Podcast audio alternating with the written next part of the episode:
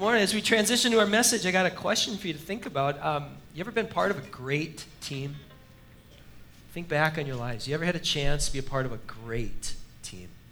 They, they come in all kinds of different forms. Uh, we've been talking about camp. Our theme for the last couple weeks, we're going to be wrapping that theme up today. It's called Camp ECC, and maybe some of you had, a, had the, the chance to be on a great camp team where the speaker was great and the music was great and the programming was great and the food was great and the waterfront was great and the counselors were great. And if you ever had a chance to be a part of that, it's really something special.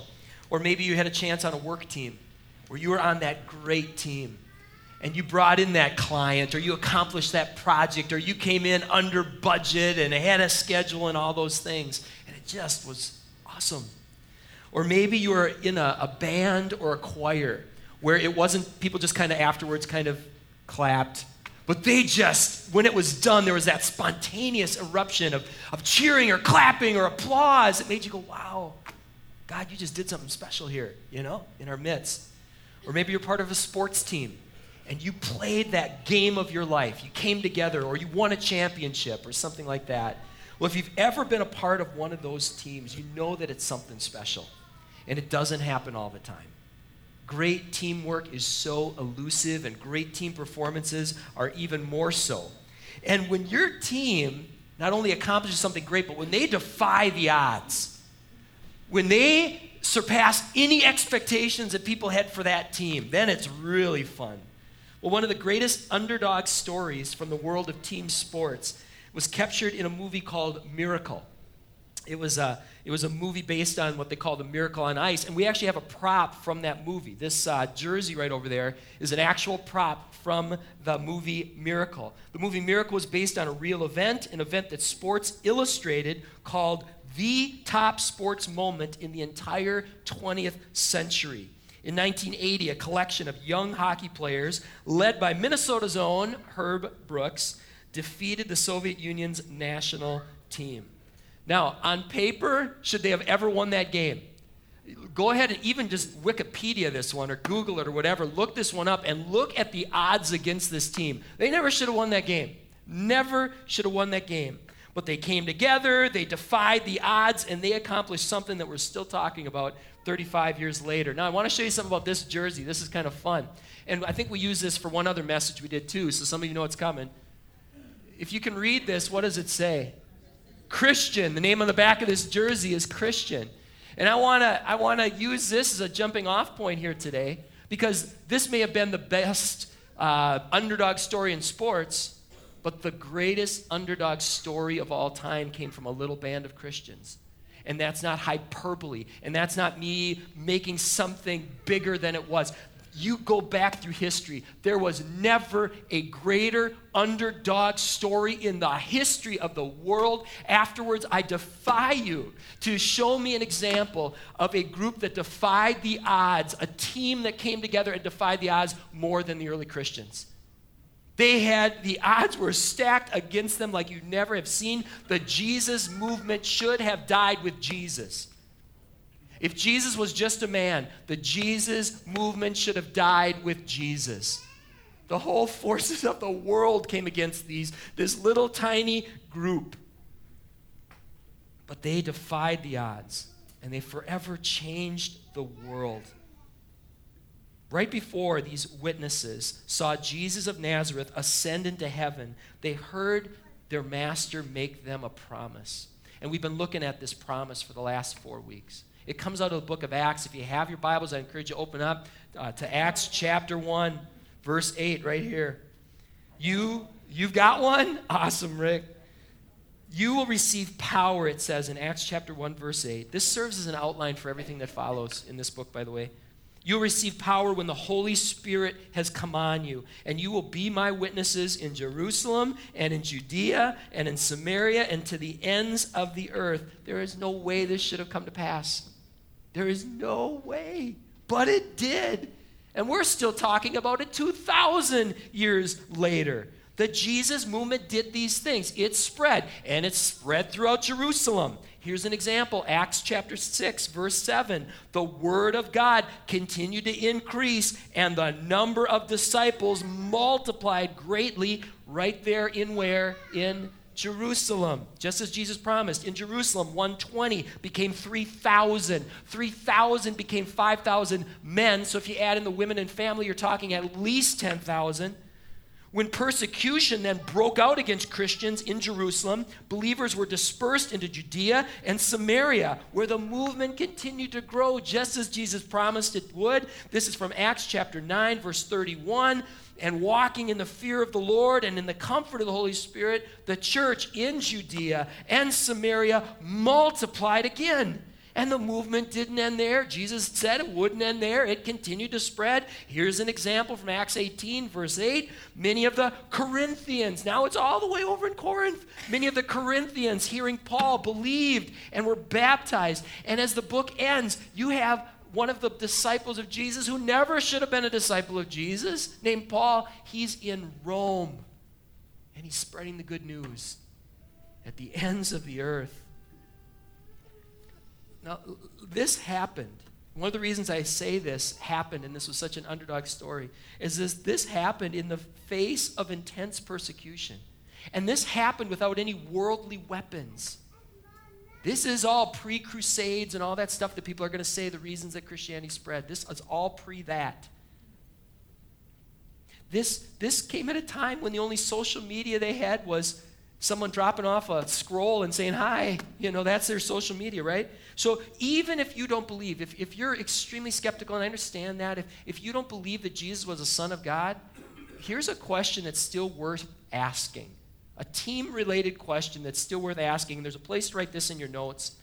What can we learn about teamwork from the greatest underdog story of all time? Isn't that a great question? If you want to study what makes a great team, let's study the greatest underdog story of all time. Well, last week we made a case that there had never been a movement like the early church where such a diverse group of people came together and they did so freely and they did so sacrificially. Here's an example from chapter 4 of the book of Acts, starting with verse 32. Now, the full number of those who believed, they were of one heart and soul. And more than ever, believers can, were added to the Lord, multitudes of men and women.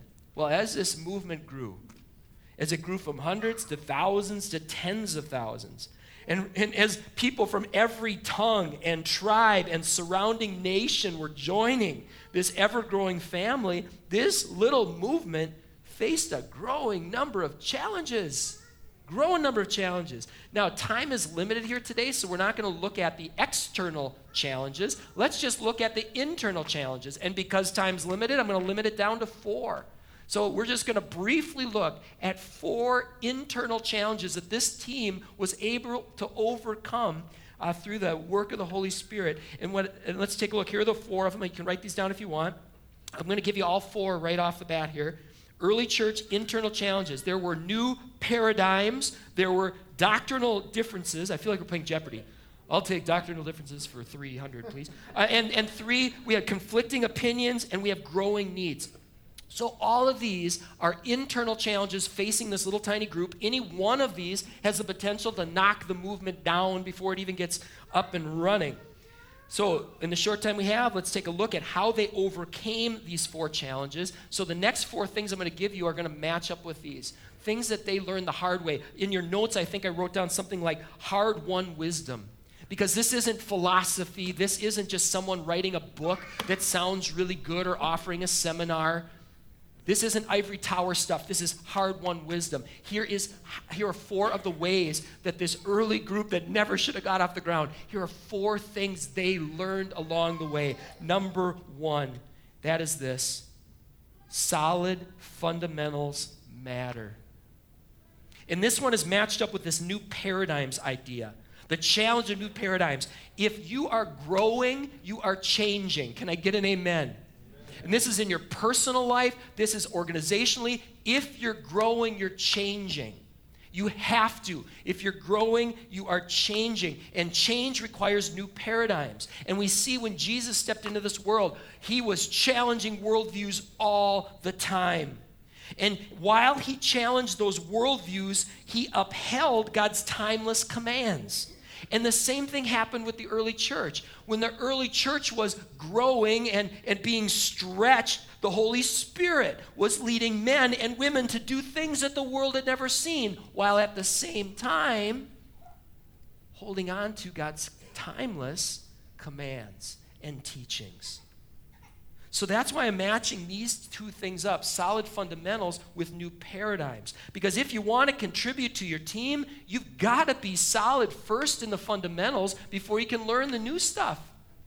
You've got to be solid in the fundamentals. If you're not, you're going to hurt your team. In the business world, you can get your whole team in trouble really fast if you're not aware of laws and regulations and just the basics of teamwork, right? You can get your whole organization in trouble really fast. As a musician, if you can't keep a beat, if you can't play the right notes, good luck learning any new songs. In the world of sports, if you don't know the rules, if you can't dribble, if you can't pass, you're not going to get anywhere, right? Fundamentals matter. Uh, let's talk about camps. We got this Camp ECC theme. At a Christian camp, you can be the most well intentioned, naturally gifted person on the team. If you're not attentive to the basics, like cooperation, communication, safety, sleep, you can undermine the very goals that you're, you're trying to obtain. All right, what does this again have to do with the challenge of new paradigms? When Jesus walked among his disciples, he used to say something over and over again that it used to just confuse me. He'd say things like, for those who have eyes to see, let them see. And he'd say, For those with ears to hear, let them hear. It's about fundamentals. Who is in the best position to see? Those who are practicing the Christian fundamentals, who are in the best position to have ears to hear, those who are practicing the Christian fundamentals. May I present to you that your eyes and your ears will have a much harder time discerning what is new and from God and what is new and not from God if you're not attentive to the fundamentals. And we saw how the early church, not all of them, but the ones who were central to this movement, they were attentive to the fundamentals. They prayed alone and together as Jesus modeled and taught. They studied and reflected deeply on the scriptures as Jesus modeled and taught. They lived simply and they gave of themselves and their resources freely and generously, like Jesus modeled and taught, and they served one another. They put others first, like Jesus modeled and taught, and they reached out to those who were lost and hurting, as Jesus modeled and taught, and they were faithful to God's commands as Jesus modeled and taught. And those same people who walked with God, those same people who tried as best they could to follow in the footsteps of Jesus, those people that didn't resist the work of the Holy Spirit, they had eyes that saw, and they had ears that heard, and they were better able to discern which new teachings were from God and which new teachings weren't from God. You know, on Wednesday, I just had another example of this. I, was, I brought our vehicle in to get an oil change. And I'm sitting in the waiting room, and, and I've got my laptop open, and I'm actually working on this message. And, and on the background, they had one of those Sunday, those, those talk shows on, those weekday talk shows.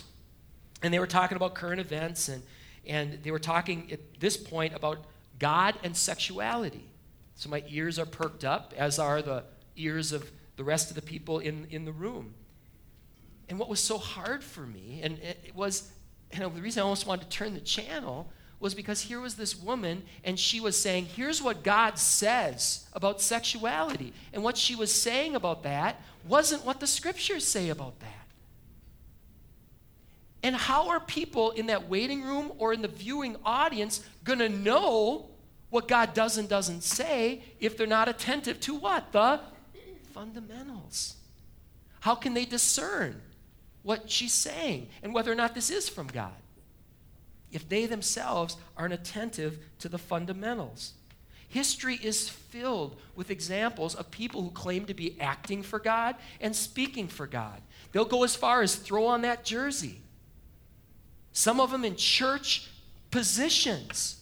And they'll come up and they'll say, This is what God says about this, or, or you know, we're still paying the price for the Crusades with a bunch of knuckleheads, right? The Spanish Inquisition. How many times you're talking to, about people about Christians and they're bringing up hundreds of years ago people that weren't acting like Jesus? And instead of people seeing Jesus through the church, they're seeing ungodly, horrific things through people who claim to be his followers. We need teammates who are committed to the fundamentals, don't we? Absolutely. And we need this next thing too Here's another piece of hard won wisdom. Real accountability matters. It matters, it matters, it matters. One of the reasons you're going to hear me saying so much about this, I said some of this before in one of these lessons. I'm going to have to say it again because this is a trend that I'm so concerned about in the church the complete lack of accountability that we have. And I'm not saying be accountable here. If, if you're not, if, if you need to go somewhere, go somewhere else, but be accountable somewhere. Be accountable somewhere. Can I say this? I'm going to say it. I'm not going to ask you. I'm sorry. You, you, if you don't have con- accountability, you're not on a team. Right? If you're not accountable to somebody, you're not on that team. Can I get an amen? Isn't that fair enough to say? Do I have any coaches? How many of you are coaches? How many of you are coaches? Sorry. If there's no accountability, are they on your team? No. How many of you are some kind of supervisor, manager, owner, CEO, something like that? if, if, if your employee is not accountable, the person that's working for you, are they on your team? No. What, why do we think it should be different in Christianity? If you're not accountable, you're not on a team. Let me give you another example from the world of sports. Anyone recognize this logo? Little logo here. How many recognize this logo? What does the NFL stand for? National Football League. All right. National Football League. The, the nat- players in the NFL, the National Football League, all right, we get to that. Uh, they are taught to protect the shield, right? They're, they're, they have to tell these young men, protect the shield. Quit acting like idiots. Protect the shield. Because what can happen is an individual can tarnish the reputation of the whole thing when they act like a knucklehead, right? And, and so I've got another example here, another jersey in our our Bob contingency here today. Um, some of you might recognize this jersey. Uh, anyone know the name on the back of this? Favre. All right, Brett Favre. All right. So, Brett Favre used to play for the Packers. He gets signed by the Vikings. I'm like, I gotta get that jersey because he and I are about the same age. We're one year apart. He's just a kid. You know, I'm a year older than, than Favre. I'm like, hey, come on, old guys, we gotta, we gotta step up, right? And we gotta represent, and he's gonna represent for us. So I'm like, I gotta get that jersey. I also love that it was a bold move. I love when, when a team is going to take that big chance, you know? That's it, we're going to go for it. Bold move. So I love it. I'm like, I got to get this jersey. And then Brett Favre, it gets released about something that happened before he came to this team that he had sent out messages that he never should have sent to a woman that he never should have sent those messages to. And Brett Favre tarnished the shield, tarnished a jersey that cost a lot of money. I'm like, can I wear this thing? You can tarnish the shield through your actions. You can, you can represent your team poorly. And a whole team can tarnish the shield. Like when the Vikings played the Saints and the Saints put a bounty on Brett Favre, right? In the series we've been in, we've been asking ourselves, what would it take for our church to be more like a great camp? Can we put up our Camp ECC logo? We need theme music, da, da, da, right? Got a friend inside? No, sorry. Okay, I'm done. I'm done with that. Some of you were here that week. All right. If we were a camp, if we were a camp and this was our logo, and we were the camp staff. We tell our camp staff, protect the shield. And we'd have accountability measures in place to help our staff protect the shield. Well, the early church realized very early on that people were misrepresenting God. They saw it happening. And this is not about brand management, this is about representing God. And they saw this was happening, and this was a big deal because this movement at that time was the movement of God. These were the people of God. They were the disciples of Jesus. It was them who was filled with the Holy Spirit and the one who said, I am the way, I am the truth, I am the life. He had commissioned them to go and make disciples, baptizing and teaching them to obey everything that he taught them. That's why Paul had the audacity to say things like, Follow me as I follow Christ. That doesn't fly in this society. Who are you to speak for God? This is challenging. We're supposed to. Isn't that crazy? Not as this particular church, but if we are disciples of Jesus Christ, we should be saying, Follow me as I follow Christ. Wow. That's insane. Because I'll tarnish that shield every day. Wow. This is why we need accountability. Do you see why this is linked with accountability? Because none of us, as individuals or collectively, can do this on our own. It is so easy to go to the left or to go to the right or to go whatever direction. We need one another because that wasn't pride when Paul said, Follow me as I follow Christ. If anything, he said, The only thing I can boast in is in the cross of Jesus Christ. It wasn't pride, it was his commission. It is our commission to do that. Wow. So the early church said, we got to come together and we got to hold each other accountable because this is something we can't do on our own. This is something we, we dare not do without fear and trembling because we're going to mess this up. But let's take up our cross, let's honor our God, and let's do this together. The basic unit of accountability was the early church. Let me show you this Acts 14, verses 21 through 23. Acts 14, 21 through 23. I want to let you know, too, if you're looking this one up, or if you'd like to look it up, we have a stack of Bibles that we keep at the table here and at the table there. They're there for you. Please take one on your way out if you don't have a Bible. It says this Acts 14, verse 21. When they had preached the gospel to that city and had made many disciples, they then went on to appoint elders for these disciples in every church. And they didn't take it lightly. With prayer and with fasting, they committed these leaders to the Lord in whom they believed. Now, very early on, we see the churches doing this. This movement said, We've got to get this right. So they, they said, We've got to get churches, we've got to get groups of people. We're making disciples. But then did they say, Disciples, now you just go off and do your own thing?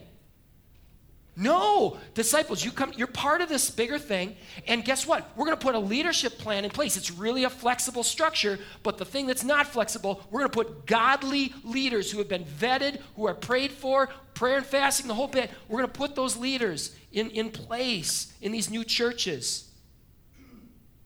Now, I purposely matched up accountability with doctrinal differences. Accountability is good for all kinds of things, but I intentionally put it for doctrinal differences because we need this as individuals and we need this as groups of individuals called the churches, right? We need this accountability.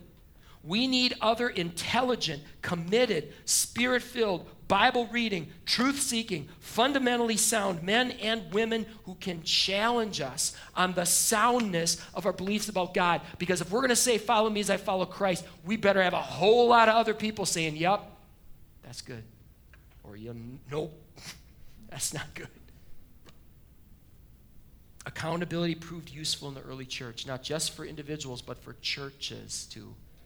And this is why the movement is still fresh. This is why the Holy Spirit is still being poured out in dramatic ways. They still needed the accountability. And we get an inside look of how this came to play in Acts 15. If you have your Bibles, turn to Acts 15, verse 22. This is such a loaded chapter here. When battle lines started to form in one new church, over doctrinal issues. There were some doctrinal disputes going on. Doctrine is, is correct beliefs about God. There, there was some doctrinal differences that were starting to go, and there was battle lines forming. Hey, we're with these guys, we're with these guys.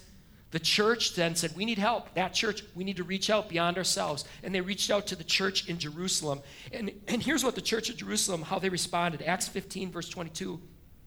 After listening to everything, it seemed good to the apostles and the elders and the whole church to choose men from among them and send them back to this church with the following letter. And then in Acts 15, we see what the letter said. When this particular church, the, the church that reached out to Jerusalem, when they reached out to them, the Christian brothers and sisters in Jerusalem really listened to the issue. They prayerfully discussed the matter. And when they arrived at a decision, they carefully chose representatives to authenticate and communicate their decision. And, and here's what I want to show you. Many of you already have seen this. The, this is in Acts 15, verse 28. This is something that they said in this letter. This church that was responding to this church that was divided. They said it seemed good to the Holy Spirit and to whom? To us. It seemed good to the Holy Spirit and to us. And as I reread that again this week, my heart was just going out because it is amazing how many professing Christians, how many people that are wearing the jersey, they don't have in us. They don't have in us. And you can get really in trouble when you don't have in us. When it's, it seemed good to the Holy Spirit and me, you can get into so much trouble when it seems good to the Holy Spirit and me. Over the years, I have seen a lot of good people, really good people, do some really stupid and ungodly things. And I have seen some good churches, really good churches, do stupid and ungodly things because they didn't have the right us in place who could say, you know what, that's stupid, that's ungodly. And don't we all need that? We're going to need that as a congregation. We're going to try as hard as we can. In fact, one of the things we did with the elders, we brought in the superintendent before there was a problem. We brought him in on Tuesday. There's not a big problem that I know of. I want to build the relationships before there's a problem, right? Speak into us now. Help us to avoid problems. You know, bringing in who is your us as an individual? Who's your us? That is, you're trying to seek the will of God. Who is your us as an individual? Who is your group of people who know you and you know them that can speak into your life? And as if as a church, we've got an us. We got an awesome us. If you're going to a new church, make sure you ask that leadership team, who's your us? Who is your outside accountability with real authority who can help us as a church if we ever get into that situation where we need to reach out when we're divided, when we're hurting? All right, that actually leads well into the next one here. Another piece of hard won wisdom, number three in your notes conflict resolution matters. What's my underlined, bolded, capitalized word here? Resolution. Resolution matters. You got to have resolution. Please repeat after me. We will disagree about lots and lots, and lots and lots, and lots and lots, and lots and lots of stuff. We will, won't we? We're gonna disagree about all kinds of things. But there comes a point where you got to resolve it and you got to move on. We're going to disagree about all kinds of things. And it's interesting, the reference in your notes, the reference on the screens, Acts 15 36, it comes right after the doctrinal dis- uh, dispute. Right after it. So here's just a conflict of opinion. This is not doctrinal. You've got three men who just don't see things eye to eye. It's a significant issue, but it's not a right versus wrong per se. It's something they don't agree on. And so you've got these, these people. Now, I wrote in my notes, I said, some churches, in fact, all churches, we should have a decision making shot clock, shouldn't we? On, uh, in our church offices and in our, in our meeting rooms. The shot clock. You got this much time. And if, if, if you don't reach a decision by then, bzzzt, you know, here's what the decision is. Draw a number, right? You, you, we should have a shot clock because we spend so much time arguing about non essentials when there's so much that needs to be done. The men in this issue right here that, that were in sharp agreement, the Bible says, it was a man named Barnabas who was a vital leader in the early church. It was the Apostle Paul who wrote all kinds of the New Testament. And there was a guy named Mark who wrote the Gospel of Mark.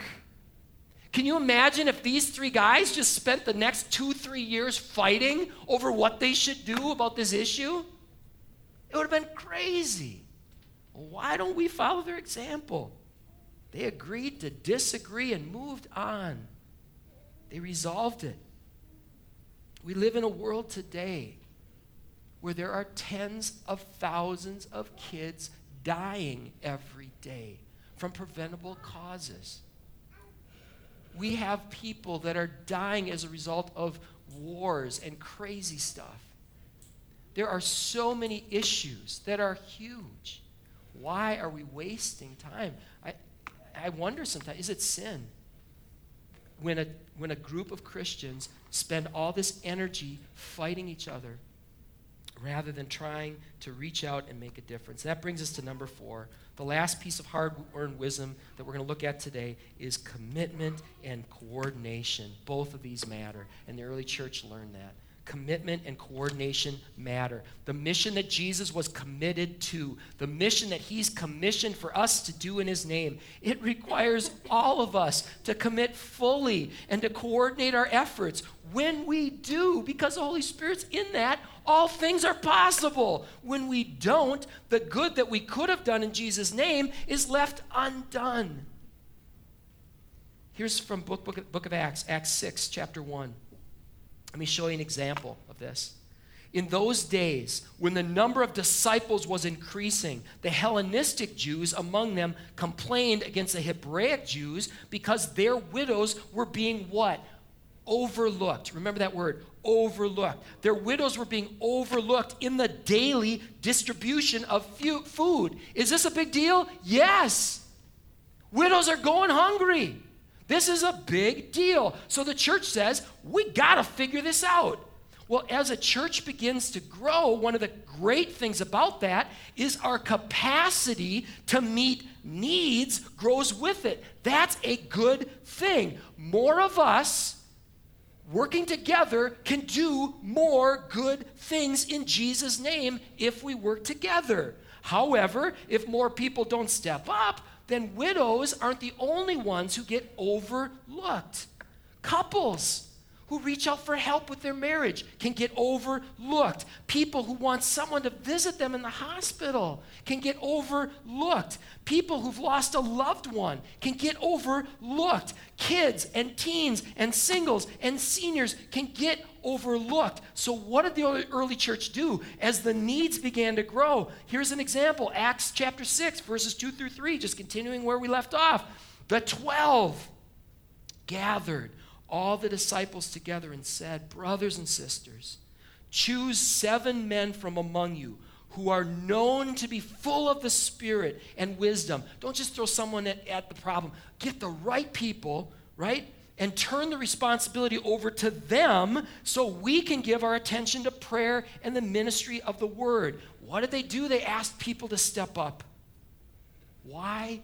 Because this wasn't a choice between. This wasn't an either or. This wasn't either the church leaders can lead or we're going to make sure that the hungry widows get food. It wasn't an either or, it was a both and. It was a grow the team because we need to grow the team. It's a we can do both if people step up to the challenge. I remember a story my mom used to tell. She told it better than me because she was a storyteller, right? And I think it went something like this There once was a little red hen who lived on a farm. And one day her farmyard friends were hungry for some fresh bread. So the little red hen asked her farmyard friends, Who will help me cut some wheat? Not I, said the pig. Not I, said the cow. Not I, said the goat. So the little red hen gathered the grain all by herself, which is not easy to do when you don't have hands. and the little red hen then asked her farmyard friends, Who will help me grind the wheat into flour? Not I, said the pig. Not I, said the cow. Not I, said the goat. So the little red hen ground the wheat into flour all by herself, which was not the task that fell in her area of strength, but someone had to do it. The little red hen then asked her farmyard friends, Who will help me knead the dough? Not I, said the pig. Not I, said the cow. Not I, said the goat. And the little red hen kneaded the dough by herself. What do you think happened when she put that bread in her little easy hen oven and, and the, the smell of the fresh bread started to spread throughout the farm? And she said, Who will help me eat the bread? See where this is going? How many of you, with a show of hands, don't want people to get overlooked at our church? I don't want them to get overlooked. you don't want to get overlooked. In your neighborhoods, in my neighborhood, there are people who need a church family. They're going to get overlooked if people in your neighborhood aren't praying for opportunities and looking for opportunities to speak to them, right? How many of you, show of hands, don't want a single person to get overlooked when they take that chance and they come and visit us? How many of you don't want a single one to be overlooked? I agree. They're going to get overlooked if the people sitting around them don't reach out. There's no way that a couple of us can reach out to everybody or should. How many of you want our church to offer lots of great opportunities for people to connect with others? Maybe a Bible study, maybe a trip to Boundary Waters, maybe some kind of event, right? Lots of great opportunities, right? People will get overlooked if people don't step up to lead these groups. How many of you don't want our teens and our kids to get overlooked? Show of hands. I want to see every hand high on this one. We will not be a church that overlooks our kids. We will not be a church that overlooks our teens. We will not be a church that just the teens, the kids that are facing the crowd. We need you to step up. We need you to step up. If that's going to happen. How many of you, we've got partners in some pretty amazing places, some pretty tough places. Powderhorn neighborhood is one of the toughest neighborhoods in our entire state. The, the, the Juarez neighborhood that we're in, it's one of the toughest neighborhoods in the world, that area right around there. Well, let me say the city for sure. The city is one of the toughest cities in the world. How many of you don't want kids to get overlooked in those two areas? All right. How many of you don't want those volunteers who are already volunteering to get burned out? How many of you don't want our staff to get burned out? Hands, please. How many of you want us to offer exceptional worship and, and exceptional hospitality every week? How many? How many of you want us to be beyond reproach in our financial stewardship? All right. How many of you want to ensure that at our church, if somebody calls from the hospital or someone has a death in the family and they let us know, because you have to let us know, you guys, you have to let us know. If they let us know, how many of you want to be sure that those people don't get overlooked? Okay. Could we, do, we could do this all day, right? And I want to say thank you from the bottom of my heart for all of you who've stepped up. Because I have never been a part of a church. I'm looking out and I'm going, who's, who's left that hasn't stepped up? Thank you, thank you, thank you, thank you, thank you, thank you, thank you, thank you, thank you, thank you, thank you, thank you, thank you. Because the amount of ministry that is happening because you stepped up is astounding. And as we close today, I want to close with an invitation if you've never joined this big, big team that is all around the world, this, this family of God, if you've never consciously said, God, I would be honored to be on your team. If you've never done that today, at the close of this service, I would encourage you to go back to that corner that says prayer and to ask someone there, Would you pray with me? I, this time is one I'm, I'm going to say, don't just pray that yourself because you're joining a team, right? So don't be by yourself saying, God, I want to join your team.